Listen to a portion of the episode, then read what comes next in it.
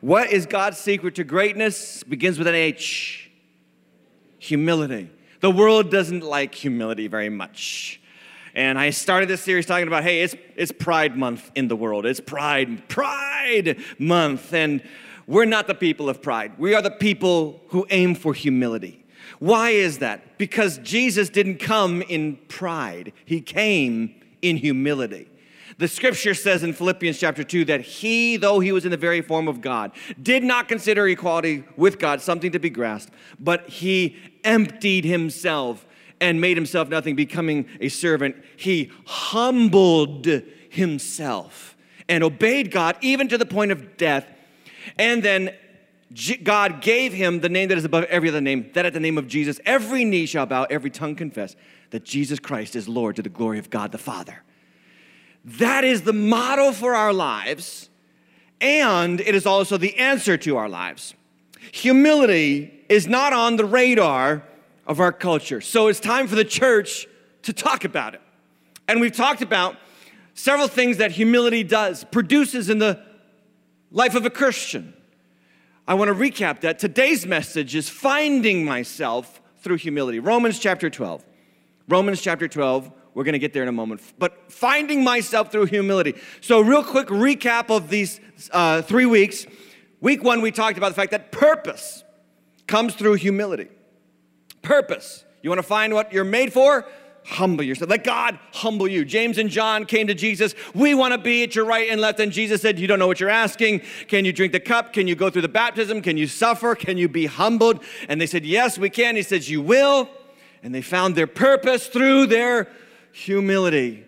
Second week, we talked about healing comes through humility. Naaman, the great commander of the Syrian armies, who had to learn how to listen to people who were not up to his level of life, quote unquote, to people who are not his equals, to people who are not like him. And when he learned how to listen to God's servants, he got healed. And we talked about how healing comes through humility. Today, identity. Identity, I believe, is found through humility. Finding myself through humility. Now let's get to Romans chapter 12. I want to just first notice that we are in Romans chapter 12. Somebody say 12. Now turn to your neighbor and say, that means 11 chapters came before it. There is a very important point we have to make about Romans 12 before we read it. And that is that Paul, the apostle, the original writer of Romans, a letter in the first century to a church, much like ours, in the city of Rome, thus the name Romans. And he's writing to them about the gospel, what Jesus has done for humanity. That ultimately we have to remember this regularly. The Bible is not a religious textbook, nor is the Bible a blueprint for living. And the Bible is not a manual for living. Some people treat the Bible like it's a manual. And I know that they're failing miserably at that because there's a lot of things the Bible tells us to do that we no longer do. Such as killing animals and shedding their blood just for our own failures. Now, how many of you are glad we don't do that anymore? This place would be a mess. Come on, somebody. But for 11 chapters in the book of Romans, Paul is doing what the whole Bible is doing. He's telling us what God has done for us in Christ Jesus. Really, Romans is the gospel. You want to know what God's been doing? That's what he's been doing. It's in Romans. And we in the church, we kind of simplify things. We have a knack for doing that. And I do appreciate that we simplify things. But in my day, when I was growing up, they used to call it the Romans Road. How many are familiar with the Romans Road? Several verses out of the book of Romans to summarize the gospel. So it started in Romans 3:23. For all have sinned and fall short of the glory of God. Step one. But step two, Romans 6:23. For the wages of sin is death, but the gift of God is eternal life through Jesus Christ. And then if you keep reading, you get to Romans 10, verse 9, that if you confess with your mouth Jesus is Lord and believe in your heart that God raised him from the dead, you shall be, what's the word? Saved. And then you got to back up a little bit to get out the benefits of what God has done for you in Christ Jesus. You go back to Romans chapter 8, and Romans chapter 8 says, there is now no condemnation to those who are in Christ Jesus. And then Romans 8 closes out, Romans 8:39 saying, and now nothing in all creation can separate you from the love of God in Christ Jesus. And that is the Romans road. We are failed sinners. We deserve death. God gave us the gift of his son Jesus at the cross 2,000 years ago. If we believe it, if we receive it, we get no condemnation and no separation from our God for eternity. Hallelujah. The gospel. Amen? That's Romans 1 through 11. I've just summarized it so perfectly you don't have to read it. I'm just kidding. You should read it and read it regularly. When we get to Romans chapter 12, Paul now starts to unpack the now what for those who receive the gospel. Would you stand with me if we all stand together for the reading of God's word, giving respect for his word? Let's read together Romans chapter 12, verse 1. Paul's saying, I appeal to you therefore. Somebody say therefore. I appeal to you, therefore, brothers, by the mercies of God, to present your bodies as a living sacrifice, holy and acceptable to God, which is your spiritual worship. Some translations say your reasonable worship. Do not be conformed to this world, but be transformed by the renewal of your mind, that by testing you may discern what is the will of God, what is good, what is acceptable, and perfect. Now, usually when we read Romans 12, we stop there. But there's so many goodies past verse 2. And that's what we're going to talk about today. Verse 3, for by the grace given to me, I say to every one of you, not to think of himself more highly than he ought to think, but to think with sober judgment, each according to the measure of faith that God has assigned. For as in one body we have many members, and the members do not all have the same function, so we, though many, are one body in Christ, and individually members of one another. Having gifts that differ according to the grace given to us, let us use them. If prophecy in proportion to our faith, if service in our serving, the one who teaches in his teaching, the one who exhorts in his exhortation, the one who contributes in generosity, the one who leads with zeal, the one who does acts of mercy with cheerfulness. And we're going to stop there. Lots more that we could talk about in this passage, but we're going to stop there. This is the reading of God's word. Let's pray together. Heavenly Father, we quiet our souls in this moment. We quiet our minds. And we say, have your way. We pray, Jesus, glorify yourself in the preaching of your word. May we hear your voice. May our hearts be receptive to what you're saying. And may we see you, you and you alone. In Jesus' name we pray. And everybody said, amen. Amen. God bless you. Have a seat. The key word in Romans chapter 12, verse 1 is therefore. In light of all that God has done for you, 11 chapters unpacking God's plan from the foundations of the world to undo the damage done by sin by sending his son Jesus as a second Adam, as a new son of God, as the eternal son of God, that Adam's sin led to death for everyone, so Christ's death leads to life for everyone. All these wonderful theological treatises that Paul unpacks for 11 chapters in the book of Romans, all that is ours in Christ Jesus, all that we have, all that we have received, all that God has done. Now verse 1, chapter 12, therefore. And whenever you see therefore in the Bible, please always ask yourself, what's it there for? Because God has done something. And I really just kind of want to leave you with this. Before God asks you to do anything, he wants to tell you first what he's done for you. I don't know how you approach the Bible, but most people approach the Bible wrong.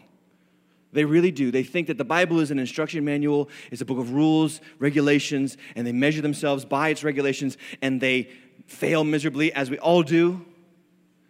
And we go to the Bible, say, and usually this is what we do. We go to the Bible when we've hit rock bottom, and I'm not talking about Christians, I'm talking about non-Christians, when nothing else works.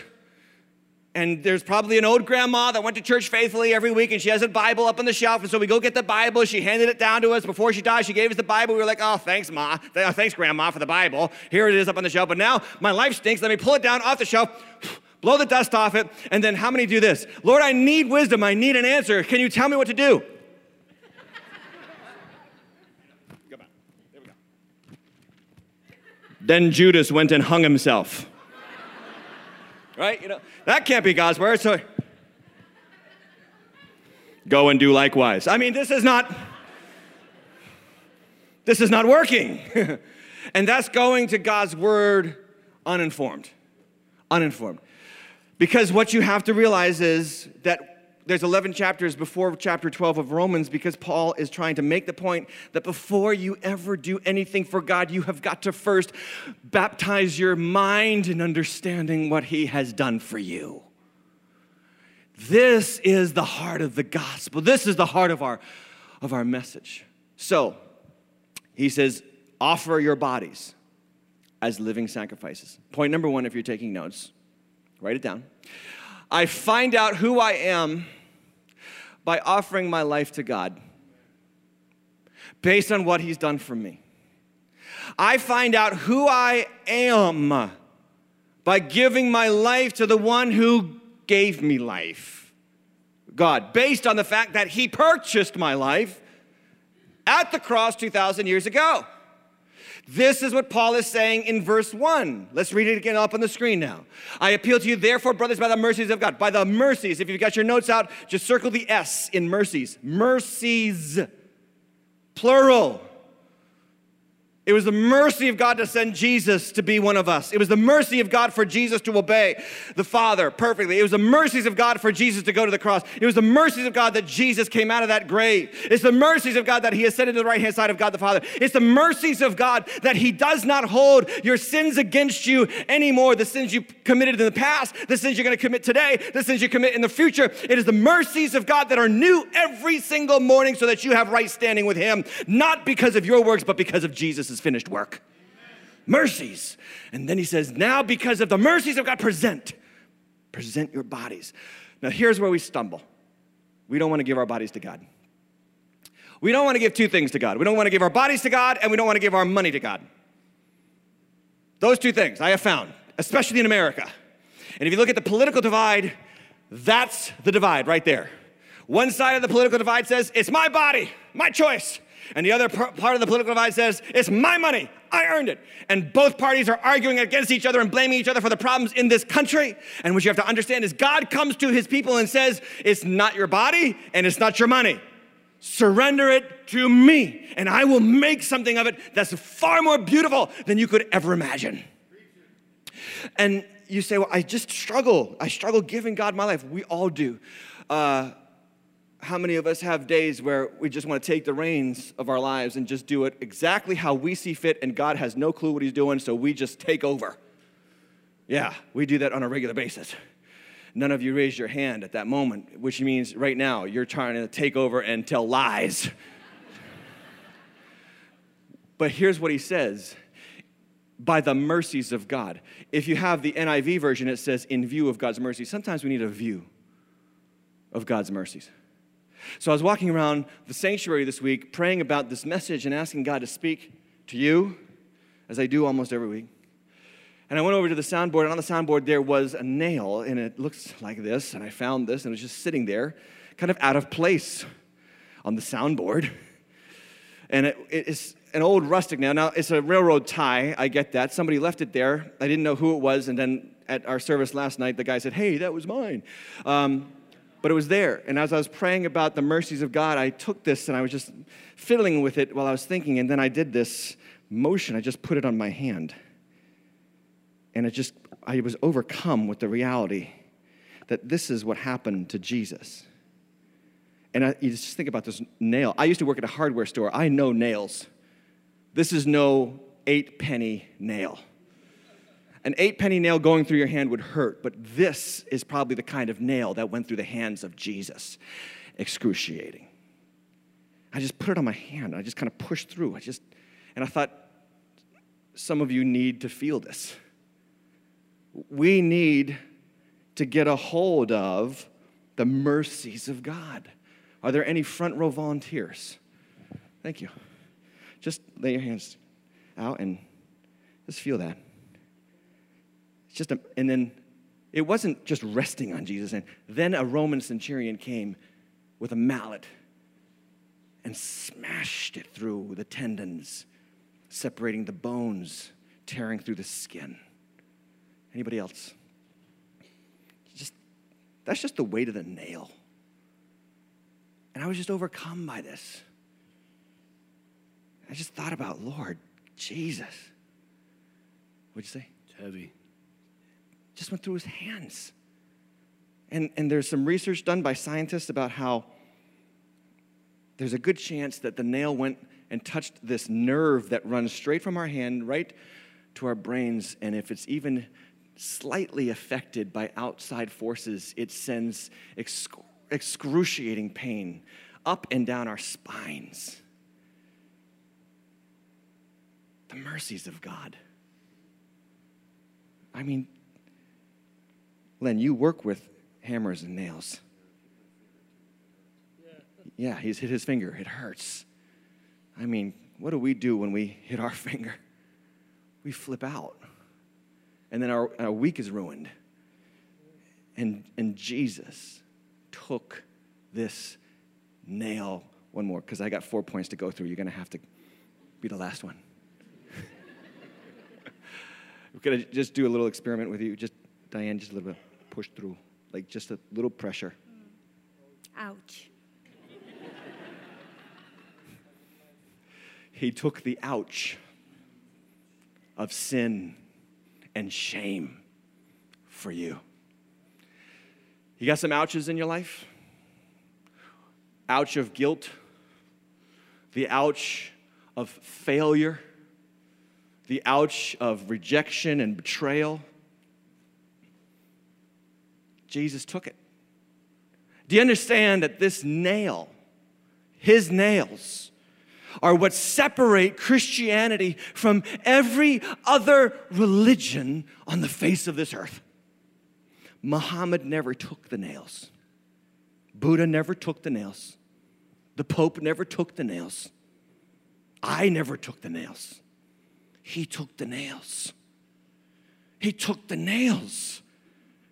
And this is why you've got to read the Bible rightly, to know that the Bible is not first telling you what you need to do to please God. The Bible is first telling you what God has done to save you so that you are empowered to please him with your life. And that if he took the nails, the only response that I can reasonably give in worship to God is, you can have my life. You paid for it. You bought it. You shed your blood for it. This is how we must read the Scriptures. What are Christians? They are Christians who have responded to God's goodness. They are not good people. I've met plenty of Christians to know firmly that Christians are not good people. Anybody know what I'm talking about? Does anybody know a bad Christian? If you don't know one, you are one, okay? We are not good people. We are bad people who God was good to. Hallelujah. And because he was good to us when we didn't deserve it, we respond. In many ways, we respond in goodness. We respond through his goodness to not just be a receptor of his goodness, but to be a channel of his goodness to touch other people's lives. Give me your body, God says. Give me your money. Give me your life. Surrender to my plan for you. This is how you find yourself. But there's more. Do not be conformed, verse 2. Do not be conformed to this world. In another translation, it says the pattern of this world. How many know there's a pattern to our world? The word conformed here is the word schematizo in Greek, meaning a scheme that is planned for you. Just look at the first part of the word, scheme. The world has a scheme. Friends, please listen to this. The world is not just doing life. There's a scheme to it. I don't know about you, but I don't like schemes. My kids are always up to schemes. What's the scheme today, right? People, but out there in our world, there's a scheme.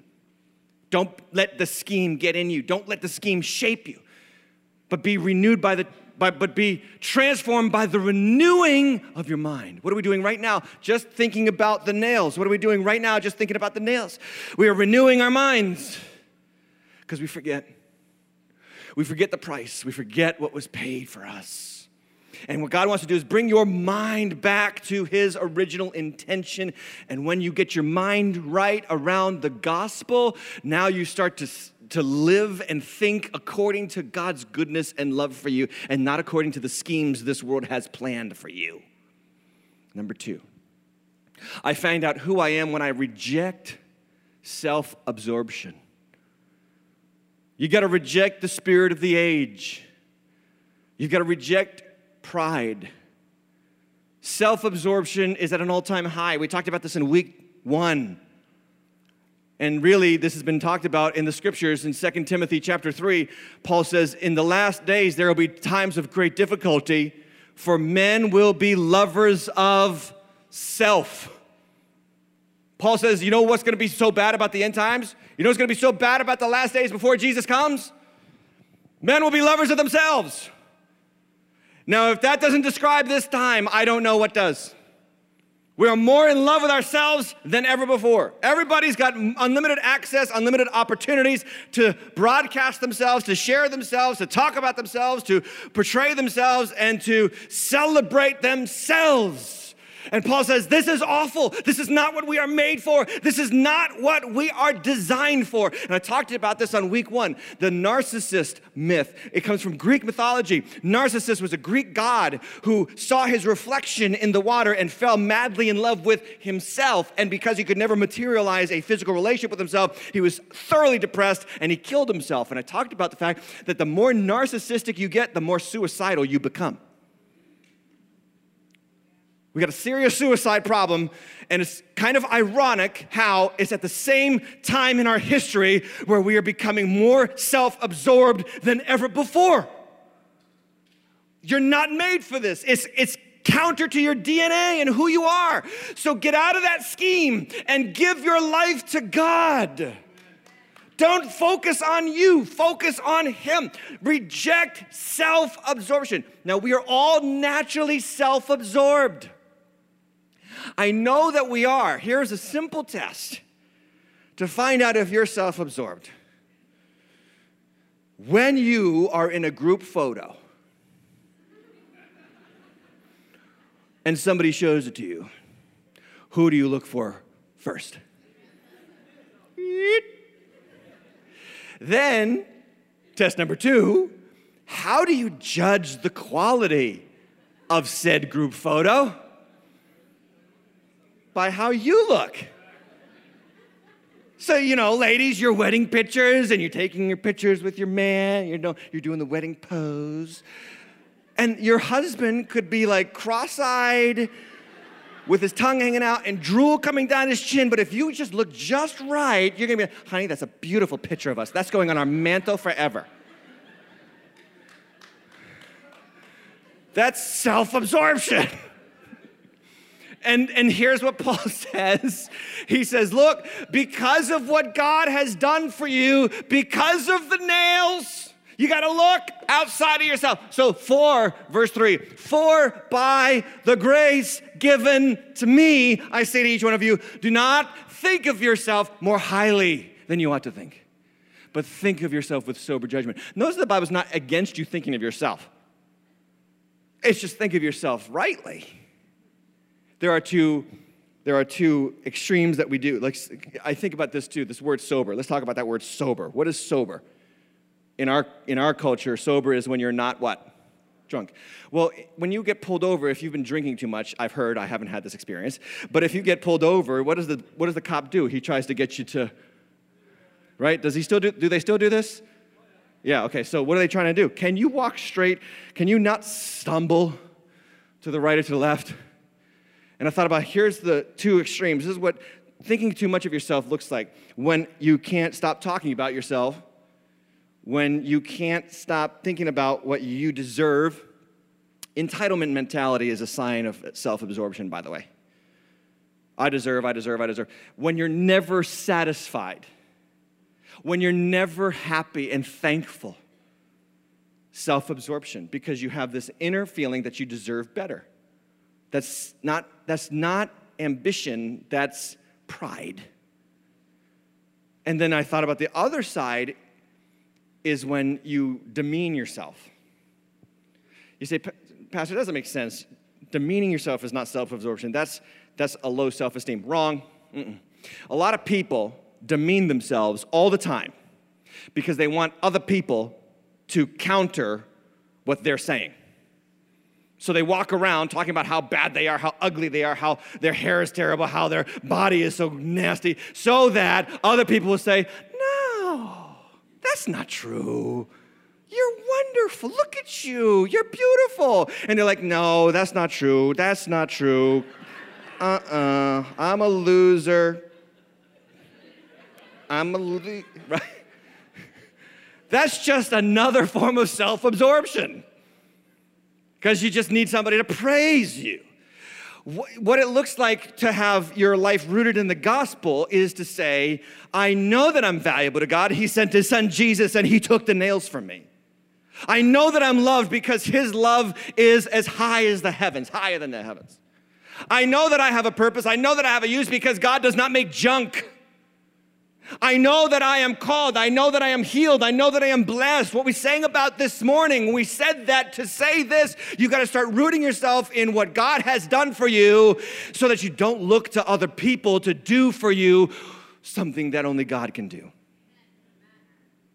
So don't think more highly of yourself than you ought to think. Lose yourself in the love of God for you. Lose yourself in the nails. This is why Jesus will tell his disciples in Matthew chapter 16, he says, if you want to save your life, you're going to lose it. But if you lose your life for my sake, you will find it. And I just wanted to read that passage from the Message translation. Verse 24 of Matthew 16, Jesus went to work on his disciples. Anyone who intends to come with me, has to let me lead. You're not in the driver's seat. I am. Don't run from suffering, embrace it. Follow me and I'll show you how. And then look at verse 25.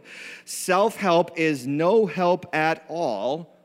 Self-sacrifice is the way, my way, to finding yourself, your true self. What is he saying? By the mercies of God, present your bodies as a living sacrifice to the one who made it. This is how we find ourselves. It's counterintuitive. It runs against the grain of everything we're instilled with from birth. To make much of ourselves, to develop ourselves, to celebrate ourselves, to push ourselves to the top. Now, there's nothing wrong with success, and there's nothing wrong with going after a good life. There's nothing wrong with that. It's the motives that matter. Why are you going after that? Why are you trying to get ahead? Why are you so obsessed with getting your master's degree before the age of 23? Why are you so obsessed with being a CEO? Why are you so obsessed with being married with 3 kids and a white picket fence? Why is that? And if your motive is because my sister is looking at me, or my father never loved me, or people need to celebrate me, then those motives are failed. Those are faulty motives, and that's not what you're made to do, because what you're doing is you're trying to live for the praises of man instead of the pleasure of God. And if you learn how to deepen your love for God through what? knowing what he has done for you in the gospel, Romans 1 through 11, then you will celebrate the reality that you are already loved, you are already celebrated, you are already worth something because God has done that for you in Christ Jesus. So reject the self-absorption because it's a failed effort, and our current cultural climate is proving that every single day. Romans 12 verse 4 says, "For as in one body we have many members." Now, we're going to get into this. I want to dig down here because look at the verse 4 there. And in your notes, please do this. Circle the word "for," if you will. Just circle. This is a connector word. Don't brush by that word. It's a connector word. That word signifies that based on what Paul has said from verse 3, we got to tie what he just said in verse 3 to verse 4. So what did he just say in verse 3? Think of yourself with what kind of judgment? Sober, not drunk judgment. So why, Paul? Because for, as in one body, we have many members, and the members do not all have the same function. So we, though many, are one body in Christ, and individually members of what? You would think in that moment, he would say, of God. Members of God, members of Jesus. But he doesn't, does he? We are members of one another. You want to know how to find yourself? I'm going to give you a hint that nobody talks about anymore. You are only truly yourself when you realize that you are defined by your relationships, the connections that you have. It's a fact. It's a fact. Let me unpack it for you, and then I'll get to the point. How many people did it take to make you? Have you been to fifth grade, anybody? 2. The answer is 2. Don't say 3, that's weird. 2. Unless your mother was bipolar, 2, okay? You were born through community. When you were born, you were given a name. Did you pick the name? Mm-mm. Somebody picked it for you. They probably gave you a middle name, probably a name, most likely, from a relative. Connection. And then you were raised, surrounded by a certain group of people who shaped you. This is why I always say individuality is a myth. For as much as our world wants to chase individuality, it really doesn't exist. There's no such thing as individuality. There's no such thing. Everybody is the sum total of their connecting parts. And you know this to be true because if you were born not in America but in South Sudan, you would be a totally different person than you are today. I'm not talking about skin color. I'm just talking about your mindset and the race and the way that you think and the way that you see the world. And so my point is that you were produced by community into a community and shaped by community. Now what happens is God takes you and puts you in a new community and shapes you and builds you and grows you, not individually, but through the community that is his church. This is how you find out who you really are. Because this is what God has been doing from the foundation of Christianity, putting people into the family of God. So this is the point that I'm trying to make. Number 3, I find out who I am in connection to Christ's body, the church. That's what Paul says. He says you want to find yourself, lose yourself into the body of Christ. The body of Christ will shape you. The body of Christ will help you find your gifts, establish your talents, know who you are, where you belong, where you fit. And the illustration that Paul says, there's one body to your being, and as in that body, there's many parts, and the parts do not all have the same function. I think about my arm right now. My arm has a forearm, an elbow, what's this part of the arm? Bicep, shoulder, and it's connected through bones and ligaments and muscles and tissue. Never once in my 42 years of life has the forearm ever complained that it's not the bicep. It just happily goes about its duty. And it's not like, why am I not the bicep? Like, he doesn't do that. He functions according to his placement. So here's a great point about rejecting self-absorption is, instead of comparing yourself to other parts of the body, why don't you celebrate their connection to you and how they help you become what you should be? Instead of saying, well, why did God choose them for that? And why does God give them that? And why did God do that for them and not for me? Maybe God did that for them to shape something in you. Maybe God changed their lives in such a way to inspire your life in a certain direction so that he could get you to where you need to be. But it doesn't happen in a vacuum. It happens in connection. For as in one body we have many members, and though we are many, we are one body in Christ Jesus and members of one another. God does not create people. God does not create individuals. He creates a community. 1 Peter 2:9, think about the phraseology here from our big brother Peter. Look what he says. For you are a chosen what? Race. That's plural. A royal what? Plural.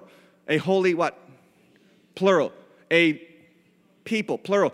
Of his own possession, that you should proclaim the glories of him, the excellencies of him who called you out of darkness into his marvelous light. Once you were not a people, but now you are God's people. Community creates your identity. Yes, you are who you are through your connections to the body of Christ. This is why you can't just come to church on occasion and do church on your own. So many people I meet out there, and they say, well, I don't go to church, but I'm Christian. Or they say, I'm spiritual, not religious. I'm not into the system. And I understand the system can be flawed in many respects. But the system, for all of its flaws, if it celebrates Jesus, is still worth it. And so you can't do this individually. You can't truly grow until you connect to the body. If I cut my arm off and I expect it to grow, I'm a fool.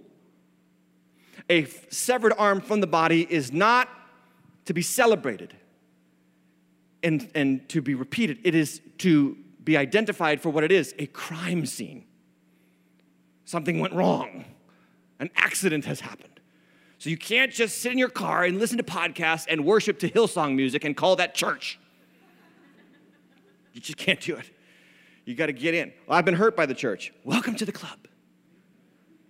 Well, church people let me down. Welcome to the club. But as for all the failures and all the faults of the church, it's still his bride. It's still the Lord Jesus' bride, and he's not done with her yet. Oh, I know she's messed up. I know she's in many respects, she's a monster. She can be abusive.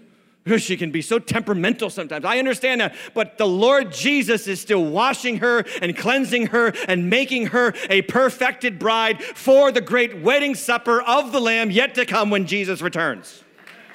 Amen. And I'm going to tell you, you don't find any kind of community like this community in the world. Do you know why we're getting so politically divided today? Because we've given up on church. We left the churches, and we need community, so we'll get into our political churches and shout at each other. That's what's happening right now in America. Do you know why we've got racial tension at an all-time high? Because we left the church. Remember that Martin Luther King Jr. started the civil rights movement from the church. And now we have different kinds of racial movements with no connection to the church, and they're filled with hate and animosity toward one another. Both white and black. And just constant yelling at each other, hating each other. Why? Because we left the foundation of true community, where people who may have voted differently on Tuesday come and sit next to each other on Sunday and worship the same Jesus who is over the politician who gets elected at the end of the day. Hallelujah. We need to get back to that. It's community. There's no community like the community of Christ. There's none. It has shaped me and made me who I am today. I am not up here celebrating what God has done in me. I am celebrating what God has done through the body of Christ that he has blessed me with to make me who I am today. And so it can be with you. Number 4, I find out who I am through activating my gifts for the benefit of Christ's body, the church.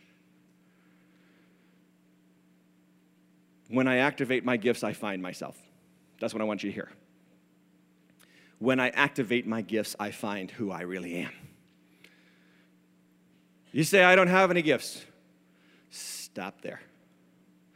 For it says in verse 4, the members do not all have the same function. That means all the members do have a function. It's just not the same. And then verse 6, it says, having gifts that differ.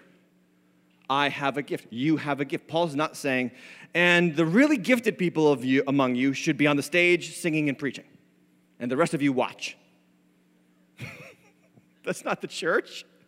Now, there's a valid argument in the scriptures to have the teaching, public teaching, and preaching of God's word and worship together in this kind of community, but there's also the necessity to activate our gifts in small net communities or in other kinds of communities, mission communities, to do things for the benefit of the world and each other with the gifts that God has given us. And you say, I don't have any gifts. And the reason why you don't have any gifts, or you don't think you have any gifts, is because you have not yet stepped out to activate the gifts. This is how God works. He steps in when we step out. When the people of Israel had to cross the Jordan, Joshua was commanded, you tell those priests to put their feet in the water, carrying the ark. When they put their feet in, the waters will stop, and they did. You've got to step out for God to step in. This is so true with your calling, with your gifting, with your talents. You've got to we've got to get over the idea that God only gifts the people with the microphones on the stage on Sunday morning. That's just not true. There's so many people with gifts here they have yet to realize. So what we do here at Waters Church, we have team night where you can come and explore the opportunities that God has for you, the opportunities of his gifts to work through your life. So this past team night, which we will have again, I think, in August, so just be ready for that. But this past team night, I came down to meet the people who were gathered outside this building, this room right over here. And I saw a couple who I had gone to Guatemala with, and I walked up to them, and I just said, hey, how you guys doing? Glad to have you here. And it was their first time at team night, and they said to me, well, we honestly don't think we have anything to do here. We don't think we have any gifts to offer here. And I said, that's not true. And this is an amazing moment for us, because this is what happens. It just came to my mind to say, you know what God said to Moses? He said, what's in your hand? That's all I said. Because at the burning bush, remember this? Burning bush? And God says to Moses, Moses is like, no, send it to somebody else. I'm not the right guy. I stutter. I got problems. No. God says, what's in your hand? His staff was in his hand. So I said, you know, God said to Moses, what's in your hand? Now, at the time, the man that I was talking to, the couple, he had a cup of coffee, a specialty coffee from Dunkin' Donuts in his hand. And then he said, well, I used to be a barista. And I said, 14 feet in that direction is a cappuccino machine behind the counter of our cafe. And I hadn't seen what was in his hand when he said that, when I said, what's in your hand? That's what we preachers like to call a God moment. I know it's not the burning bush, you know, I know it's not way up there, right? It's not Daniel in the lion's den, I get it. But it's a small little moment. It's a small little moment where God is trying to get his children, step out and see what you can do. And I am happy to report that the man has since signed up to serve you people in the cafe to help you connect with God. You say, that's not very spiritual. Let me just tell you something. I'm a big fan of caffeine. If caffeine's not in heaven, I don't know if I want to go. Come on, somebody. Hallelujah. The only reason why you have the ability to pay attention to me for 45 minutes is because of the gift of caffeine. Hallelujah. Praise Jesus for the cocoa bean, somebody. Okay. That's a gift that God can start to activate. But, you know, it doesn't stop there, because we had a guy here in this church who stepped out in faith and just started greeting people at the door. And then he stepped out in faith and he decided to do a soup kitchen. And then he stepped out in faith and he decided to oversee the deacons. And then he stepped out in faith and he started to oversee some treasury department issues. And then he stepped out in faith. And one by one, step after step after step, he went from handing out bulletins to being our executive pastor. His name is Shane Parsons. That's how it works. But at some point, you've got to step out for God to step in. Yes, you find yourself through your connections to the body of Christ and serving it. So the last thing I want you to write down is this. I find myself by receiving Christ's gift, Romans 1 through 11, and then, based on what God has done for me, losing myself, connecting myself, and activating myself in the body of Christ. That is how you find yourself. but you've got to humble yourself, reject the self-absorption of this world, and see yourself through the nails that put Christ on that cross, and then say, you can have my body.